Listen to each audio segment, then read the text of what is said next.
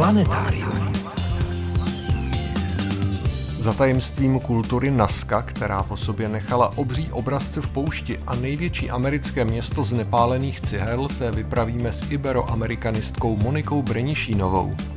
Popularizátor kosmonautiky Dušan Majer přiblíží očekávané letošní dění na palubě Mezinárodní vesmírné stanice a některé zajímavé starty na oběžnou dráhu kolem Země. Nabídneme vám krátký přehled zajímavostí, připomeneme naši soutěž a můžete se také těšit na pravidelnou rubriku Mýty, omily a novinky astronomie. Posloucháte Planetárium, týdeník ze světa vědy a fantazie. Od mikrofonu vás zdraví a hezký poslech přejí Veronika Kindlová a Frederik Velinský.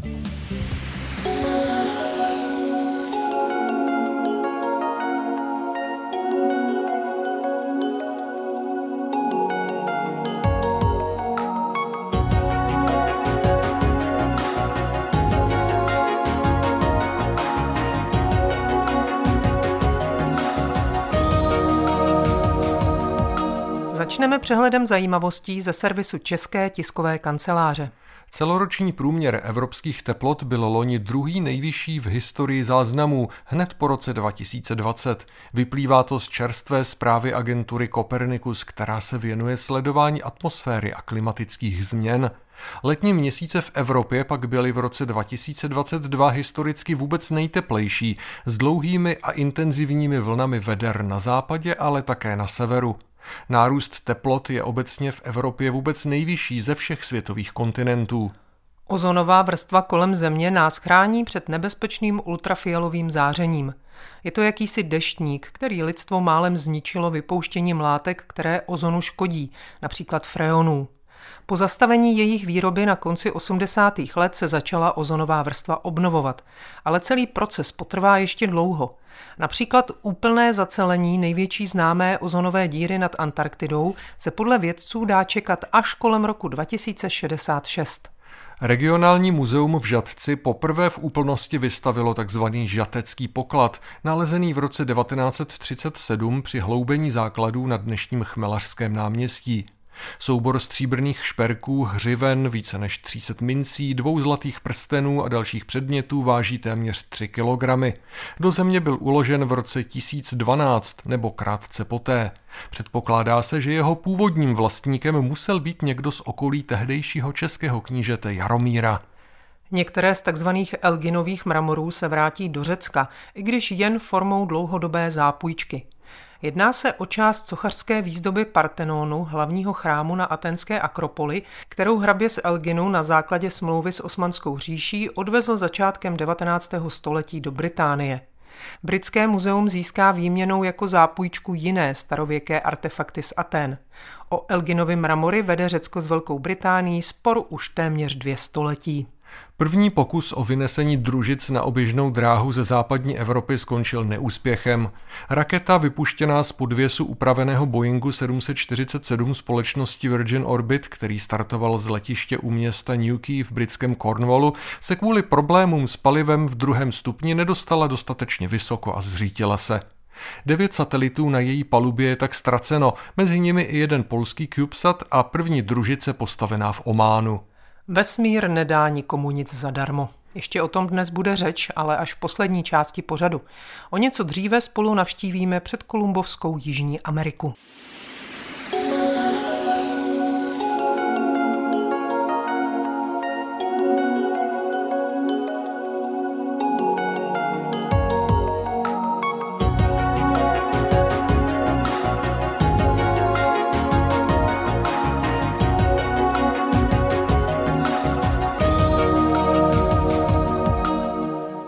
Některé více než tisíc, jiné možná dva tisíce let. Slavné obrazce z planiny Naska v podhůří peruánských Ant, z nichž mnohé jsou vidět jen z výšky, jsou asi starší, než byste čekali.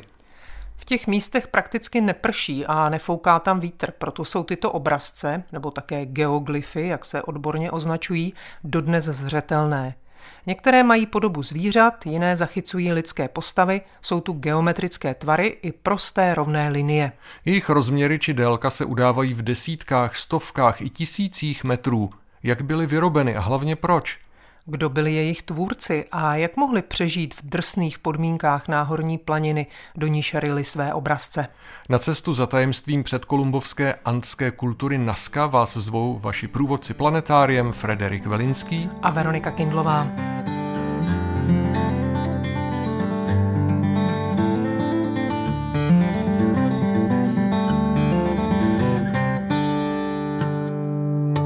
Povídání nás inspirovala agenturní zpráva o japonských badatelích, kteří na planině Naska objevili desítky dosud neznámých obrazců. Jak je to možné? Zdálo by se, že obrazce nejsou zejména z letadel k přehlédnutí a že oblast jejich výskytu je už dávno zevrubně proskoumána. Přesně tuhle otázku jsem položil Monice Brenišínové ze střediska Iberoamerických studií Filozofické fakulty Univerzity Karlovy v Praze. Ty obrazce, které my známe, jsou obrazce, které už jsou památkově chráněné, jsou začištěné. Ty neobjevené obrazce jsou většinou velmi špatně dochované. A dalším problémem je, eh, že přes ty oblasti, kde se obrazce nacházejí, vedou silnice, cesty, jsou tam zavlažovací zařízení, takže ne vždycky jsou ty obrazce dobře patrné. Proto vlastně ty japonští vědci mohli nalíst eh, poměrně velkou sadu dalších obrazců. Od kdy o těch obrazcích vlastně víme? Přišly ty objevy až s nástupem letadel, jak se často říká, nebo se o nich vědělo i dřív? Většinou, když se mluví o objevení, tak si málo kdy uvědomujeme, že většinou ty objevy jsou pro nás, pro západní vědce, ale ty místní samozřejmě většinou ta sídliště archeologická znali. Podobně tomu samozřejmě bylo u těch liní v Nasce. Úplně první člověk, který se jimi odborně zabýval, byl peruánský archeolog, student student věhlasného archeologa Julia Teja, který zavedl periodizaci těch anských kultur a který stal u objevu celé řady anských kultur, nejenom jedné. A tento člověk, Toribio Mechia Sespe, se jako první už ve 20. letech 20. století věnoval studiu těch liní. Problém ale byl, že skutečně zvlášť ty linie v Nasce nejsou viditelné ze země, jsou viditelné jenom z ptačí perspektivy, takže to studium bylo komplikované. K jejich větší popularitě přispěl až rozvoj letectví ve 30. letech. Ti letci upozorňovali na další a další linie, které byly patrné a průlom nastal ve 40. letech, kdy přišli zahraniční vědci, americký antropolog archeolog Paul Kosok nebo německá badatelka Maria Reiche. Začali se věnovat badatelsky těm liním. Maria Reiche je začala i ochraňovat a nakonec strávila v té oblasti 40 let svého života. Vůbec od někud nejsou vidět vidět nějakých kopců třeba z okolí? Tam je potřeba rozlišit dvě skupiny těch linií. Jsou to linie v údolí regionu Naska a pak máme druhou oblast Palpa. Ty linie v Nasce jsou viditelné ze vzduchu, zatímco ty linie v Palpě, to jsou právě ty linie, které objevili ty japonští vědci, jsou viditelné i ze země. Ty obrazce, linie se odborně označují jako geoglyfy. Dá se vůbec říct, kolik jich je? Tak vzhledem k tomu, že jsou ty linie památkově chráněné, tak víme, kolik jich je. Ty obrazce se vlastně rozlišují do několika skupin. Nejvíce je těch liní, těch se udává, že asi 800. Ty linie jsou někdy velmi dlouhé, můžou mít i několik set kilometrů. Potom máme asi 300 geometrických tvarů, různé trojuhelníky, obdélníky, některé z nich také mají již několik set metrů. A potom je skupina asi 70 biomorfních obrazců, kde můžeme rozlišit jednak rostlinné motivy, zvířecí motivy a potom antropomorfní motivy, postavy s lidskými rysy. Všechny obrazce z planiny Naska jsou tvořené světlými liniemi, které vznikly odstraněním svrchní tmavé vrstvy kamenů vulkanického původu, pod níž se skrývá světle zbarvený vápencový nebo pískovcový podklad. Jak se ale pozná, kdy k tomu došlo? Dají se vůbec geoglyfy z Nasky datovat a jsou všechny produktem jediné předkolumbovské kultury? Žádné dobové písemné prameny neexistují. Archeologové se při datování opírají jen o nálezy keramických střepů. Proto má poměrně velký časový rozptyl. Co se týče těch liní v Nasce, tak se udává, že vznikaly během jednoho tisíce let. Proto je problém i s tím určovat jejich význam nebo jejich účel, protože logicky v průběhu takhle dlouhé doby se jak ten význam, tak ten účel musel lišit. A obyčejně se datují ty linie zhruba do roku 500 před naším letopočtem až roku 500-700 našeho letopočtu. Co se týče těch kultur, tak to taky není jednoduché. Ty naskánské linie se, dejme tomu, za nějakého obecného vědeckého konsenzu připisují té kultuře Naska. Ale ty starší linie, které byly objevené v té oblasti Palpa, ty se někdy připisují kultuře Paracas, která je starší a předcházela kulturu Naska. Takhle to zní jednoduše, ale řada vědců se domnívá, že ve skutečnosti ta parakaská kultura byla jenom předchůdkyní anebo mladším stádiem té kultury naskánské. Je velmi těžké na základě těch archeologických pozůstatků určit vztahy mezi těmi jednotlivými nalezišti.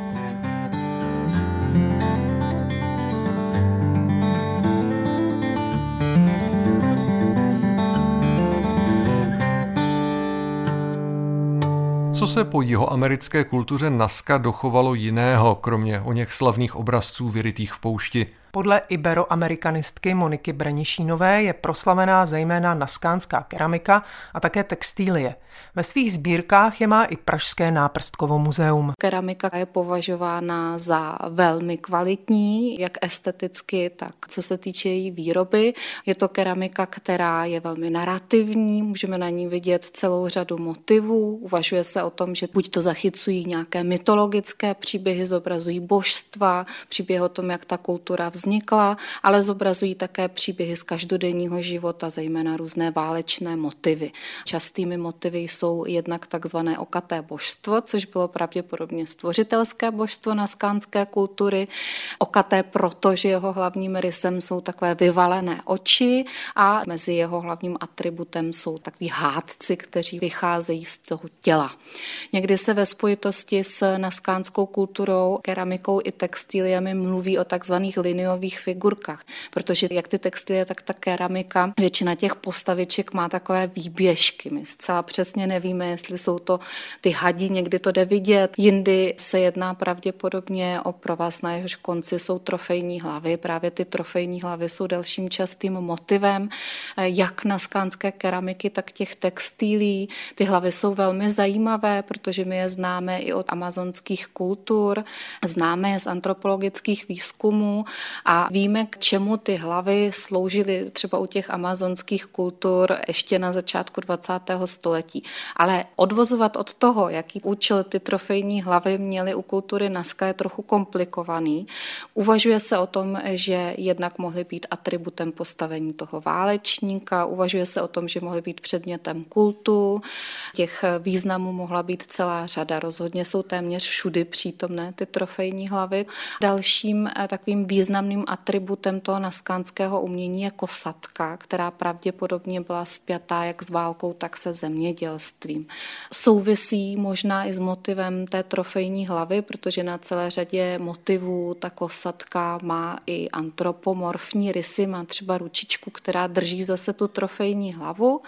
Uvažuje se právě o tom, že ta symbolika války byla spjatá zároveň s plodností, kdy to válčení a ta lidská krev je vlastně tributem božstvu, kdy člověk zároveň splácí největší dar, který dostal, což je ten lidský život. Takže ta symbolika může být velmi hluboká, ale je skutečně velmi těžké bez těch písemných pramenů uvažovat o komplexních náboženských a mytologických systémech jenom na základě tkanin a keramiky, byť se jich dochovalo poměrně dost. A nejen to. Centrem kultury Naska bylo vůbec největší město amerického kontinentu postavené z hliněných nepálených cihel. Uvádí se, že to město, známé jako Kaváčí, mělo rozlohu asi 24 kilometrů čtverečních, mělo tam být přes 30 pyramidálních celků.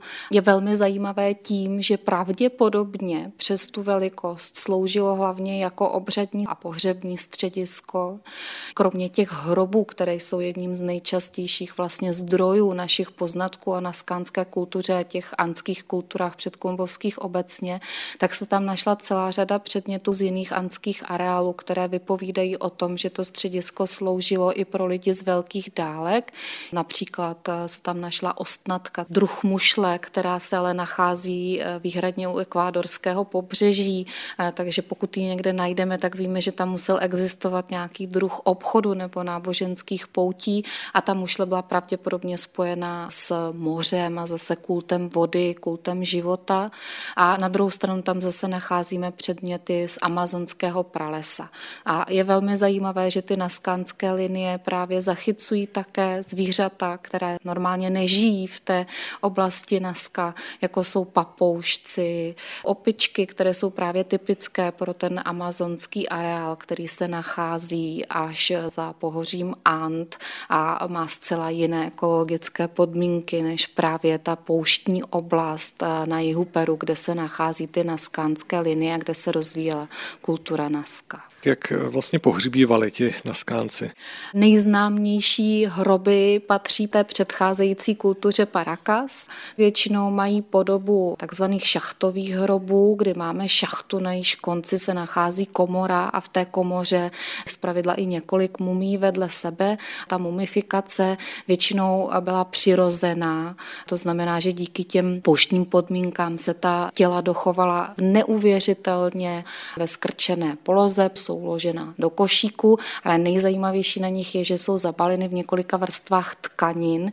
Ty vrstvy se opakují, pravděpodobně souvisely s nějakými rituály a co je důležité, mezi těmi vrstvami je pohřební výbava a v okolí těch těl samozřejmě taky je tam celá řada předmětů, keramika s potravinou, jako je kukuřice, zlaté ozdoby a tak podobně. Takže jsou vlastně bohatým zdrojem poznatků o těch předkumbovských kulturách. V té oblasti bylo v sucho vždycky, jak vůbec tam mohli přežít?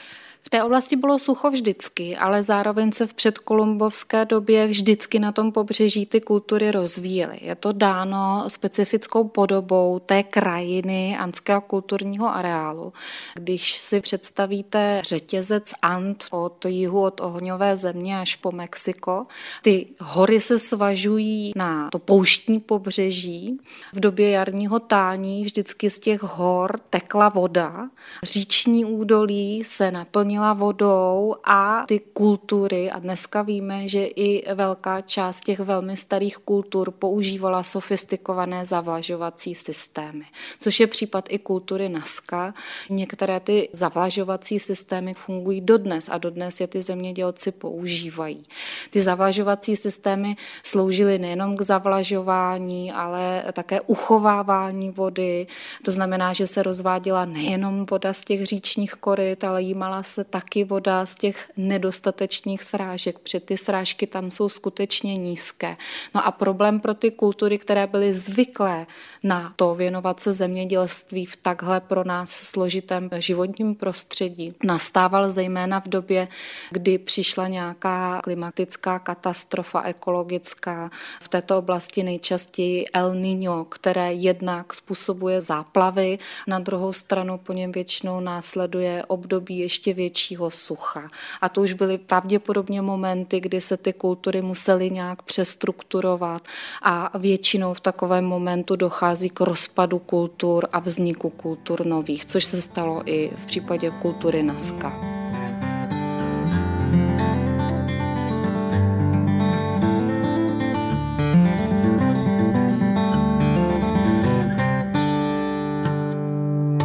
Po naskáncích se do dnešních dnů na jihu Peru dochovaly hroby, keramika, textílie a pochopitelně ony slavné obrazce, geoglyfy. Většina z nich jsou prosté přímky nebo geometrické tvary. Jak už víme, některé z nich zobrazují stylizované lidské postavy, snad bojovníky, snad mytologické bytosti. Četná jsou vyobrazení zvířat. Co na skánce k jejich vytváření vedlo? A jak je vyrobili, když se na ně nemohli podívat z nadhledu?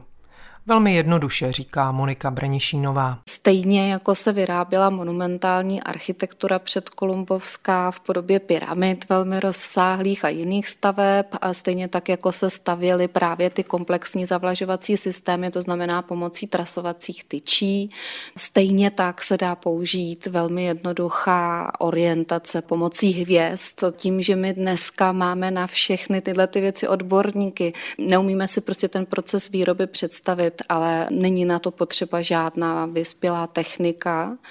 U těch obrazců v současnosti, když se na ně chcete jít podívat, tak nejčastěji lidi volí ten letecký způsob, ale je v oblasti několik věží, ze kterých některé ty obrazce patrné jsou a takovou podobnou věž si samozřejmě mohli skonstruovat ti naskánci i v minulosti. Původní hypotéza, která převládala zhruba od těch 40. až do 70. let, to byla hypotéza astronomická, to znamená, že se mělo jednat právě o jakousi, jak říkal Paul Kosok, astronomickou knihu. Zastátkyní stejné teorie byla ona německá badatelka Maria Reiche. Tahle ta teorie, byť má svoje zastánce, se dá považovat za překonanou. Nicméně já zdůraznuju, že všechny teorie mají svoje argumenty pro i proti své zastánce i odpůrce. První teorie byla ta teorie astronomická, podle které ty linie měly sloužit jako jakýsi kalendář k nějaké orientaci. Druhá teorie, která začala vznikat zhruba v 70. letech 20. století, s ní přišli zejména badatelé z USA, archeolog Johann Reinhardt a myslím archeoastronom Anthony Aveny. Tam slyšíte teda, že ten bude spíš zastáncem toho astronomického výkladu. Nicméně, zvláště u těch liní Naska, u těch mladších liní se většinou našly i zbytky rozbité keramiky a proto se uvažuje o tom, že ty linie sloužily k rituálům. To znamená, že v těch liních přímo, protože oni někdy mají až několik desítek metrů na šířku, se mohly konat procesí. My tuhle tu praxi známe z celého světa, kdy pomocí toho procesí vy třeba můžete vytvářet kosmogram, to znamená, že vytváříte nějaký obraz světa tím, že vyjdete z jednoho bodu a zase skončíte v tom samém, tak vlastně vykonáváte nějaké rituální gesto.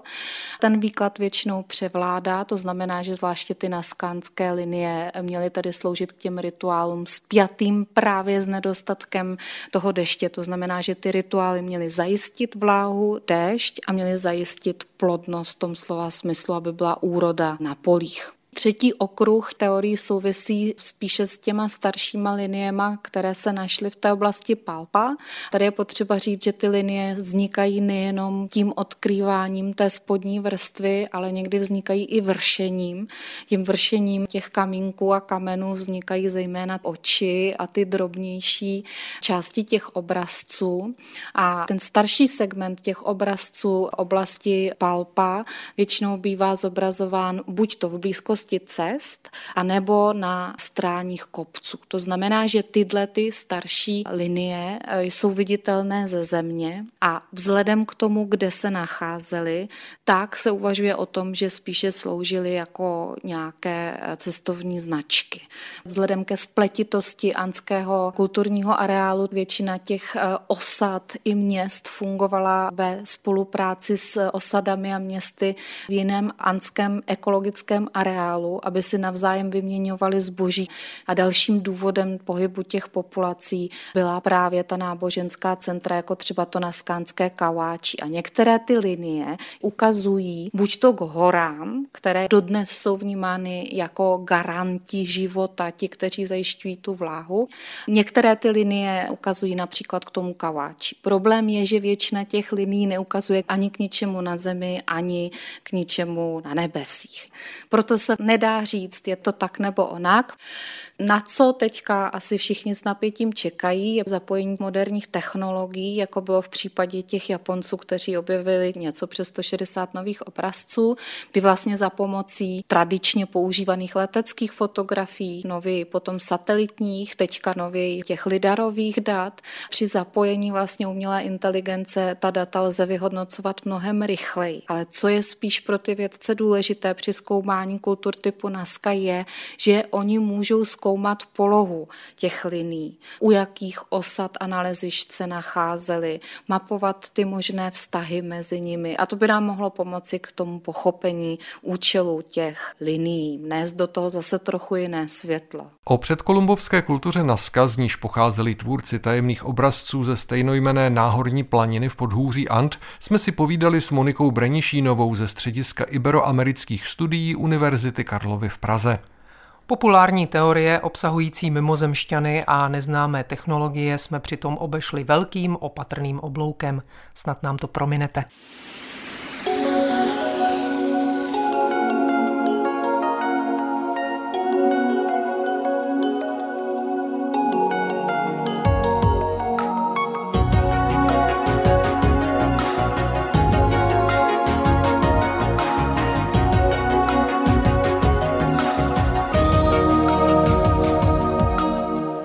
Posloucháte Planetárium, magazín ze světa vědy a fantazie. V naší rubrice Mýty, objevy a novinky astronomie se tentokrát Miroslav Cimr podívá na zoubek měsíci. A to pěkně z obou stran.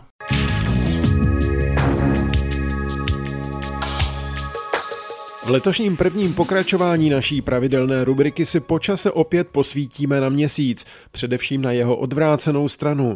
Tisíce let hledí člověk na stále stejnou tvář našeho souputníka, který má, jak známo, takzvanou vázanou rotaci. Natočení do této polohy se prý ustálilo před třemi miliardami 800 miliony let. Astronomy však poněkud znejišťuje otázka, zda současná přivrácená strana nebyla v měsíční historii stranou odvrácenou. Přetočení se mohlo stát třeba nárazem jiného kosmického tělesa, ale žádné důkazy zatím nejsou. Tajemství odvrácené strany poprvé odhalily fotografie z tehdejší sovětské sondy Luna 3. Nebyly kvalitní, i tak ale vědce šokovali. Bylo jasné, že protilehlá polokoule je zcela jiná než ta, kterou vidíme ze Země. Pokrývají ji sice také četné krátery, kterých je dokonce mnohem víc, avšak postrádá známá tmavá měsíční moře, což jsou vlastně rozlivy čedičových lávových proudů. Ty tvoří na přivrácené straně téměř třetinu povrchu, zatímco na opačné jen asi 2,5%. Jak je možné, že jsou obě polokoule tak odlišné? Odpověď hledají lunární geologové dodnes. Nejnovější vysvětlení obsahuje studie americké Brownovy univerzity, zveřejněná loni v Dubnu v časopise Science Advances. Jako hlavní autor je pod ní podepsán Matt Jones. Vědci z jeho týmu zkoumali vliv tepla na vnitřní dynamiku měsíce, přičemž se zaměřili na největší měsíční impact, 2600 km široký a více než 8,5 km hluboký kráter Aitken, známý také jako pánev Jižní pól.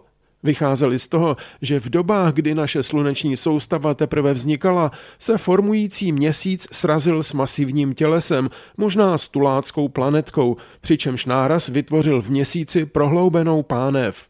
Střed, který byl bez pochyby zdrojem značné tepelné energie, jakoby vymáčkl část materiálů na přilehlou stranu měsíce. Vnitřkem tělesa se šířila žárová vlna, která sebou brala i určité prvky schopné produkovat další teplo. V důsledku tohoto procesu se plášť, který je na přivrácené straně měsíce prokazatelně tenčí, začal tavit, což konec konců přispělo ke vzniku sopečných plání oblasti procelárum.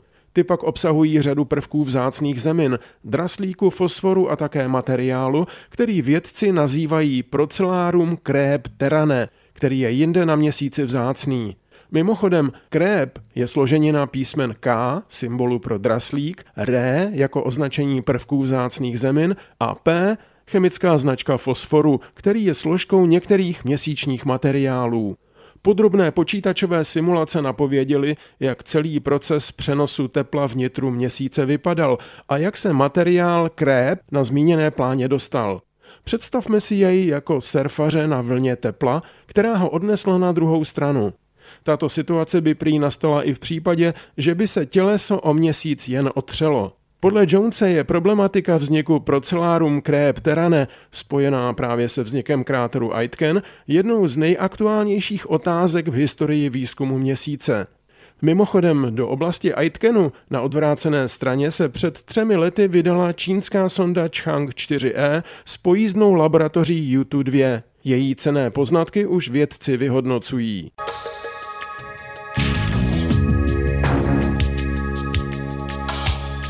Texty pravidelných rubrik najdete v plném znění na našem webu. Rozhovory z pořadu se tam nacházejí také ve zvuku a částečně i v textovém přepisu. Naše adresa je rozhlas.cz lomeno planetarium. Na webu najdete i naši soutěž. V lednu hrajeme o knihu literárního historika Michala Jareše Případ Clifton, monografie jednoho sešitu. Můžete ji získat, pokud správně zodpovíte následující otázku. Mezi seriálové detektivy konce 19. a začátku 20. století patří vedle Leona Cliftona také mnohem slavnější Nick Carter. Ten je mimo jiné i hrdinou jedné české filmové parodie. Které a kdo Cartera ve filmu hraje? Své odpovědi posílejte na adresu planetarium rozhlas.cz. Máte na to čas do neděle 22. ledna. Hodně štěstí. A my se už za chvilku vydáme na oběžnou dráhu.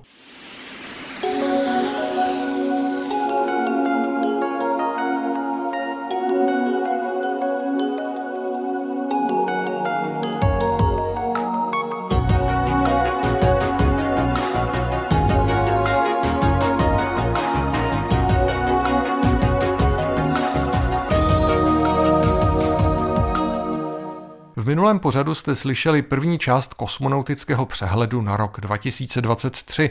Aby nám nic neuteklo, schrnul popularizátor kosmonautiky Dušan Majer, šéf-redaktor webu Cosmonautics.cz, nejprve nejpodstatnější lednové události. Dnes můžeme pokročit dál na oběžnou dráhu, kde krouží Mezinárodní vesmírná stanice ISS a také spousta družic, kterých letos opravdu hodně přibude. Planetáriem vás i nadále provázejí Veronika Kindlová a Frederik Vlinský.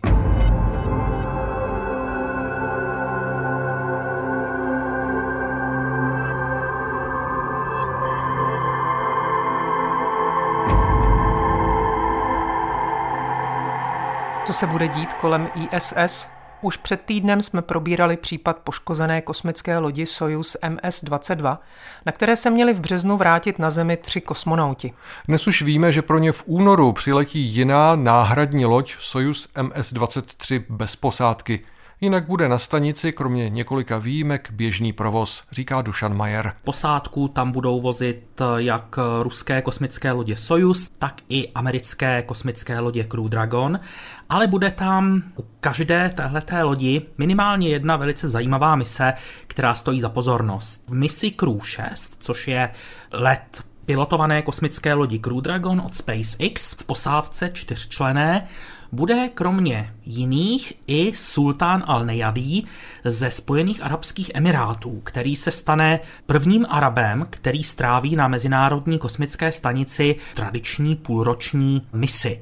Je to poměrně významná událost, protože Spojené arabské emiráty opravdu v posledních letech ukazují, že stojí o kosmickou techniku a snaží se velmi výrazně rozvíjet právě tento obor. Oni si moc dobře uvědomují, že postupem času, dříve či později, dojde k významnému omezení těžby ropy, která v současné době na Blízkém východě v arabském světě tvoří značnou část příjmu, hlavně některých států. A Spojené arabské emiráty tohle dobře vědí a chápou, že to není na věky a snaží se právě investovat do nových technologií a kosmonautika je jedním z oborů, kterým se hodně věnují. No a ještě bych rád zmínil misi kosmické lodi Soyuz MS-24, která poletí k Mezinárodní kosmické stanici taky za účelem rotace posádek. Ovšem, je tam jedna specialita. Na palubě bude i jedna nezvyklá členka posádky, bohužel zatím neznáme její jméno, ale bude z Běloruska, protože na konci roku 2022 dorazili do ruského střediska přípravy kosmonautů vybrané ženy z Běloruska, celkem je jich šest, a v tuhle chvíli prochází testy, no a jedna z nich poletí na Mezinárodní kosmickou stanici, kde stráví několik dní a poté se vrátí na Zemi. No a samozřejmě nemůžu zapomínat ani na další soukromou kosmickou loď pro posádku, a sice kosmickou loď Starliner od firmy Boeing. Tahle kosmická loď si odbyla dvě bezpilotní testovací mise Ani jedna nebyla stoprocentně dokonalá, byť ta druhá, která proběhla v roce 2022, už na tom byla mnohem lépe. Přesto tam byly drobné nedostatky. Proto je otázka, kdy konkrétně dojde k té pilotované testovací misi. Pravděpodobně to bude během roku 2023, ale zatím bych byl s tím termínem opatrný. Zatím se hovoří o druhém čtvrtletí letošního roku, ale berme to zatím s rezervou. V rámci této testovací mise poletí na Mezinárodní kosmickou stanici dva američané, respektive američan a američanka, profesionální astronauti, kteří stráví na Mezinárodní kosmické stanici několik dní a poté by se měli vrátit na Zemi. Tím bude možné zahájit závěrečný certifikační proces, protože všechny zkoušky lodi Starliner už budou hotové a NASA bude moci společně s firmou Boeing zahájit závěrečný certifikační proces, aby bylo možné postoupit s kosmickou lodí Starliner do ostré služby, aby už nebyla pouze testovací, ale aby opravdu vozila posádky na ISS a zapojovala se do toho procesu rotace astronautů na stanici.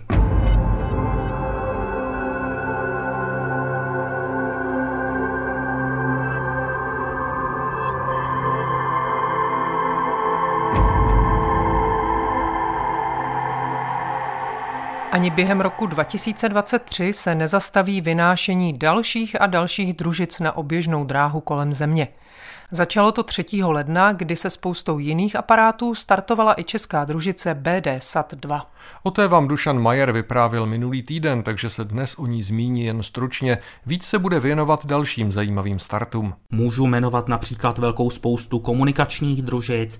V podstatě hned na začátek roku se chystá vypuštění nové navigační družice amerického systému GPS ale je tam i mnoho družic, které budou eh, sledovat Zemi, je tam například eh, mise, která je označovaná jako Tempo. V tomhle případě ale nejde o družici, ale o konkrétní jeden přístroj, který bude instalován jako sekundární náklad na telekomunikační družici Intelsat 40E.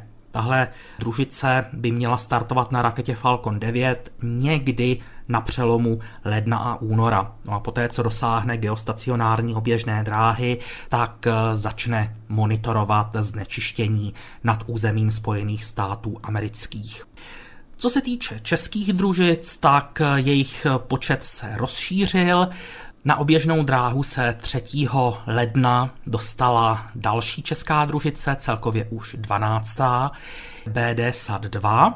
Ostatní české družice, konkrétně se jedná o družice VZLU SAT, VZLU SAT 2, Lucky 7 a Planetum 1, přičemž Planetum 1 a VZLU SAT 2 byly vypuštěny v roce 2022, tak eh, podle dostupných informací zatím fungují a slouží jednak ke sběru údajů řekněme, fotografických, nejsou tam žádné extra super dokonalé kamery, které by třeba mohly sloužit eh, k mapování nebo mapovým podkladům.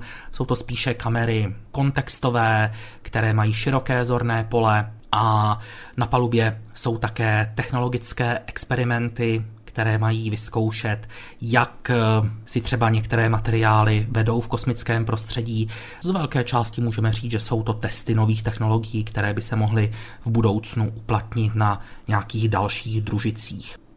SpaceX bude během roku 2023 určitě pokračovat v budování sítě Starlink a počítá se s tím, že opět eh, to budou desítky a desítky startů. V roce 2022 SpaceX provedla 61 startů svých raket, což je neuvěřitelné číslo. V podstatě každá třetí raketa mířící na oběžnou dráhu v roce 2022 byla buď to od SpaceX a druhou třetinu startů byly čínské rakety. Takže dvě třetiny dohromady všech startů měly SpaceX a nebo Čína. A na zbytek světa připadala ta zbylá jedna třetina těch zhruba 60 startů. Tenhle ten trend by měl pokračovat i v roce 2023, přičemž drtivou většinu těch startů SpaceX budou tvořit právě starty s družicemi Starlink. Kromě toho SpaceX chystá na rok 2023 i jednu mimořádně zajímavou misi Polaris Dawn. A možná si někteří posluchači vzpomenou na to, že v roce 2021 na podzim proběhla mise Inspiration 4, při které americký podnikatel Jared Isaacman zakoupil celou kosmickou loď Crew Dragon a pozval do ní tři amatérské zájemce. Byla to čtyřčlená posádka, ve které nebyl ani jeden profesionální astronaut trvala tři dny, nespojovala se s ISS. No a Isaacmanovi se to zalíbilo a rozhodl se v tomhle trendu pokračovat a vymyslel program Polaris. První mise v rámci tohoto nového programu je Polaris Dawn a v rámci této mise poletí opět čtyřčlená posádka plná amatérů, Mezi nimi bude velitel Jared Isaacman, který si to nenechá ujít. Ostatně taky to celé platí. A tahle mise bude zajímavá třeba tím, že dosáhne rekordu ve výšce nad zemí, pokud se bavíme o oběžné dráze kolem Země. Pochopitelně, když letěli astronauti v rámci programu Apollo k měsíci, tak se od Země dostali dál. Ale to nebyli na oběžné dráze kolem Země. Pokud se budeme bavit opravdu o oběžné dráze, tak mise Polaris Dawn by měla vystoupat do výšky nějakých 1400 kilometrů, což bude rekord, protože zatím žádná pilotovaná kosmická loď nebyla na oběžné dráze Země výše. No a aby toho nebylo málo, tak v rámci mise Polaris Dawn by mělo dojít k něčemu, co jsme tady ještě v historii kosmonautiky neměli, Konkrétně se jedná o čistě amatérský výstup do volného kosmického prostoru. Výstupy do volného prostoru byly zatím přisouzeny pouze profesionálním astronautům. Tady si to vyzkouší celá posádka. Obléknou si skafandry, které vyvinula SpaceX. Celá kabina bude odtlakována a poté si všichni čtyři členové posádky vyzkouší výstup do volného kosmického prostoru. A to bude skutečné dobrodružství, které jen tak někdo nezažije. Dušan Majer, šéf-redaktor webu Cosmonautics.cz, nás pozve do vesmíru zase za týden, kdy se podíváme k měsíci a ještě dál. Pro dnešek je to všechno. Pokud byste měli ve čtvrtek 19. ledna cestu kolem Teplic, zastavte se určitě na Hvězdárně, kde se uskuteční další přednáška cyklu Café Nobel, pořádaného Univerzitou Jana Evangelisty Purkyně v Ústí nad Labem ve spolupráci s naším magazínem. Planetární geolog Petr Broš tam bude vyprávět o marzovské sondě InSight a o tom, co jsme se díky ní dozvěděli o nitru rudé planety. Začátek je v 18 hodin, tak se nechte pozvat. Krásný zbytek neděle vám přejí a naslyšenou za týden se těší Frederik Velinský a Veronika Kindlová. Mějte se krásně. Planetárium. Planetárium, magazín ze světa vědy a fantazie, přináší každý týden rozhovory s odborníky či popularizátory vědy, nabízí aktuality, pravidelné rubriky a také soutěž o zajímavé publikace. V podobě zvukové či psané nás najdete i na internetu rozhlas.cz lomeno planetárium. Vydejte se s námi za poznáním.